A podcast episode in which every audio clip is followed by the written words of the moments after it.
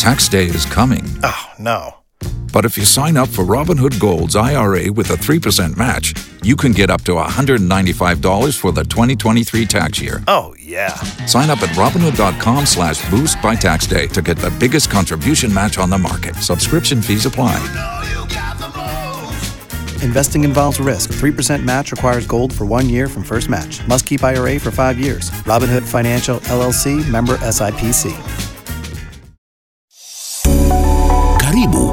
Uchumi na Biashara Podcast. Nam, leo katika makala yetu uchumi na biashara nakutana na mmoja wafanya wafanyabiashara ya nguo kuukuu ama wenyewe wanasema mitumba, na amekuwa katika ulingo huu wa biashara kwa miaka mingi, na labda nisiandikie mate na wina upo, tuambie unaitwa nani na biashara hii umefanya kwa muda gani? Kwa majina yangu mi naitwa Andrew Chogo na mi ni mkazi wa Trans Nzoia kwa muda zaidi wa miaka ishirini sasa. nam nilipoanza biashara hii nilianza mwaka wa elfu mbili na tatu nikiwa bado mi kijana mdogo, nimeifanya kwa muda mrefu. Ukianza kazi ile capital yako, mtaji wa kwanza ilikuwa ni shilingi ngapi, na nani huyu ambaye alikuchochea kuanza biashara hii ya kuuza mitumba?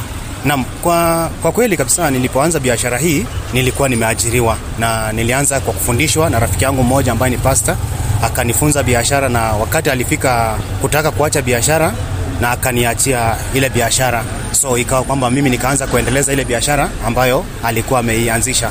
Licha kwamba hakuniachia stock, lakini aliniachia ule ujuzi ambao alikuwa nao. Nikatafuta capital na nikaanzisha kazi mwenyewe. Kabla ujio wa corona, kifurushi cha kwanza, ile bel ya kwanza ulinunua kutoka taifa gani ama eneo gani la nchi? Uh, kabla ya korona tulikuwa tunaagiza mizigo yetu kutoka Nairobi, tunaagiza mizigo yetu kutoka Mombasa, tulikuwa tunaagiza mizigo yetu katika town mbalimbali depending na ni mzigo gani unahitaji. Tulikuwa naagiza hata Kisumu, sometimes na sisi wenyewe tunaendea Mombasa, Nairobi, depending umeambiwa mzigo uko wapi.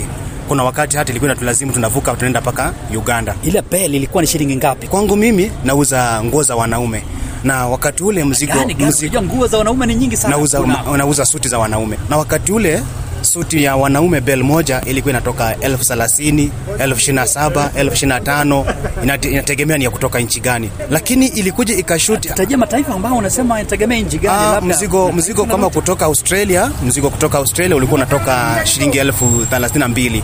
Mzigo kutoka UK ulikuwa unatoka shilingi elfu ishirini na nane na mizigo kutoka China ilikuwa inatoka shilingi elfu ishirini na sita ishirini na tano. inakuwa kama ni suti ngapi? Hiyo ni pieces kama ni suti juu, koti na longi ilikuwa inatoka pieces kama 40 ama 38. Alafu faida ilikuwa namna gani sasa?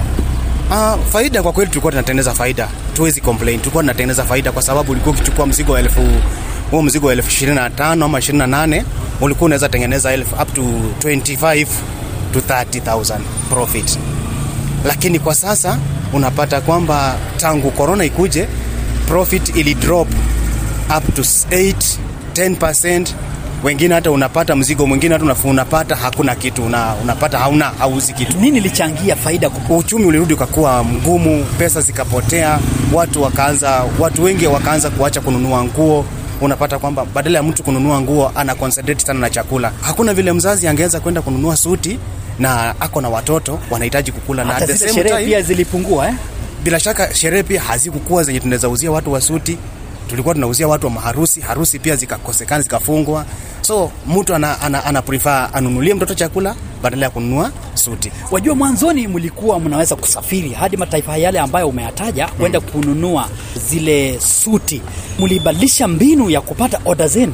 Ilibidi tubadilishe mbinu za kupata oda zetu, kwa sababu sasa ukiangalia, hatukuwa na usafiri, ulifikwa mahali ukabanwa, hatuwezi safiri. Mwanzo kabisa ilibidi tubadilishe mbinu, kwa sababu sasa lazima maisha yangeendelea. Tulianza kukuja pamoja kama wafanyabiashara, tuna create WhatsApp groups na hata wale wanatupatia zile mizigo kwa wholesale prices wakatengeneza groups zao, so ikawa kwamba wakati unahitaji mzigo unaweza weka oda yako online na ule mzigo wako ukafikishiwa penye huko. Ikawa kwamba sasa hatuendei mizigo bali tunatumiwa mizigo. Hata hivyo, sisi wafanyikazi wadogo, wafanyabiashara wadogo tulikuwa tunasafiri, biashara zetu tulikuwa tunazifanya usiku. Tunasafiri usiku, kama ni kwenda kuchukua mzigo Nairobi, unaenda usiku, unafika Nairobi asubuhi, unaingia unaingia stores, unachukua mizigo yako then unapunguza zile gharama za kulala Sasa kafyu ikaja ikawa namna so kafyu ikaja ika, ika, ikawa kwamba huwezi safiri tena usiku inabidi usafiri usafiri mchana. Hata hivyo ilifika mahali hizi biashara za mitumba nguo za mitumba zikapigwa marufuku hazikuwa zinaingia. So ikawa kwamba wale wachache waliokuwa na mizigo katika stores wakapandisha bei. Ile marufuku sasa iliathiri namna gani? Wale ilituathiri pakubwa. Ilituathiri pakubwa kwa sababu wale waliokuwa na mizigo kidogo kwa store walipandisha bei. Na wale ambao hiyo suti ambayo sisi tulikuwa tunanunua shilingi elfu thelathini ilipanda up to 55000 whereby sisi kupata sasa hata ile suti moja pia ikawa ni ngumu ikawa kwamba unalazimishwa lazima uchukue bel zaidi ya mbili ndio uziwe, ndio uziwe suti. Sasa bel moja ikapanda kutoka shilingi ngapi? Hadi shilingi ngapi?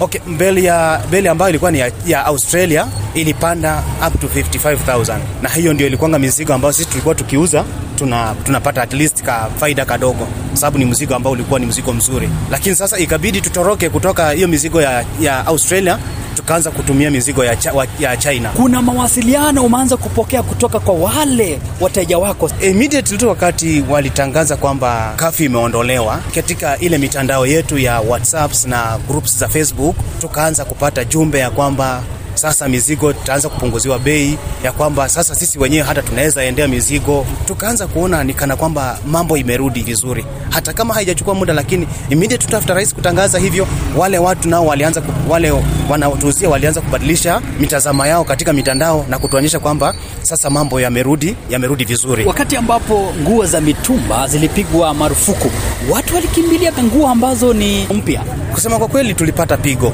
wakati ambapo nguo za mitumba zilipigwa marufuku.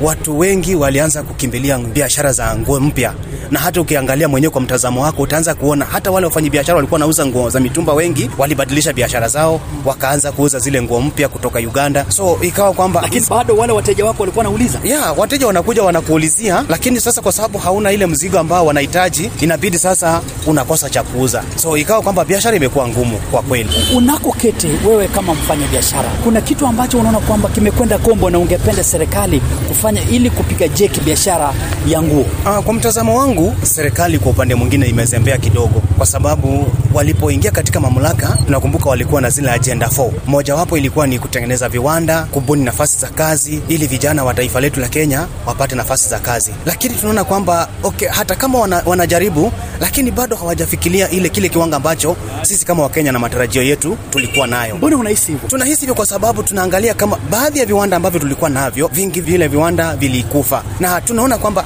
ndio rais wetu anajaribu kujikakamua, kujaribu kuamsha ule uchumi na zile viwanda, angaa tuweze kuhisi kwamba hata sisi ni producers wa vitu kama za wool, tuko na viwanda kama za pyrethrum, tuna viwanda vingi, hata cotton ya na watengeneze wa produce vitu kama hizo nguo mpya, na hata hivyo baada ya kutengeneza hizo nguo mpya zitatumika, na baadaye hata sisi tunaweza kuwa na ule uwezo wa kuweza kutoa zile nguo kuukuu na kuexport kwa mataifa mataifa mengine yeah. Unasema kwamba ikiwa wakulima watahusishwa kupanda pamba, wengine wafuge wale kondoo ambao wanaitwa merino, Yeah. inaweza kuwasaidia namna gani wale wakulima kutoa zile malighafi katika viwanda hivyo? itasaidia pakubwa kwa sababu ninajua kuna watu wengi ambao ni wakulima especially wa mifugo hawa kondoo wa merino. Na yale manyoya yao kama wanaweza kupatiwa nguvu na serikali ya kwamba wanaweza kutengenezewa viwanda utapata kwamba watu wengi hata watabadilisha mtazamo wao. Kwa sahizi tunaona watu wengi wanafuga tu ng'ombe wa nyama lakini watu wengi walitoroka ule ufugaji wa nini? Wa kondoo wa manyoya kwa sababu hawana mahala pa kupele, lakini iwapo kama watatilia mkazo wafufue zile viwanda za manyoya utaona kwamba watu wakulima wengi wataanza hata kujihusisha na ukulima wa, wa zile kondoo za manyoya. Kwa kila kazi kuna ushindani. Yeah. kuna ushindani miongoni mwa wafanyabiashara na inakuwa namna gani? hakuna biashara ambazo hazina ushindani especially sekta zetu za, za mitumba. Utapata tuna ushindani mkubwa sana na biashara za mpya. Challenge ambazo tunapata sisi kwa wingi ni kwamba nguo mingi nama vitu vingi vipya vinatoka taifa la jirani la uganda na taifa jirani la tanzania. Unapata vi, maleso yanatoka taifa tanzania. Unapata hizi madera zinatoka tanzania. Wakati ambapo sisi kenya tuna uwezo unapata ma, mashati za, wanaume malongi za wanaume mingi tuna import kutoka kutoka uganda so unapata taifa letu la kenya linabaki pesa mingi ambazo tunafanya sisi hapa zinaenda kwa mataifa ya nje Basi haya yamekuwa ni makala uchumi na biashara, leo tukimshirikisha mfanyabiashara anayeuza nguo kuku hapa mjini Kitale na kutoa oda zake katika miji mbalimbali hata mataifa ya nje. Mie ni Martin Ndiema nikiwa gatuzi la Trans Nzoia.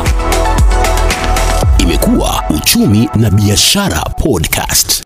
If you only have a 401k, you're not getting the most for retirement. Wait, what? Add a Robinhood IRA on top, then they'll boost it by 3%. You can do that? and if you transfer in any retirement account, you get 3% on top of that. Is there a limit to the match? No limit. Robinhood Gold gets you the biggest contribution match of any IRA on the market. Sign up for Robinhood Gold at Robinhood.com slash boost by April 30th. Subscription fees apply. Investing involves risk. 3% match requires gold for one year from first match. Must keep IRA for five years. Match on transfers subject to additional terms and conditions. Robinhood Financial LLC member SIPC.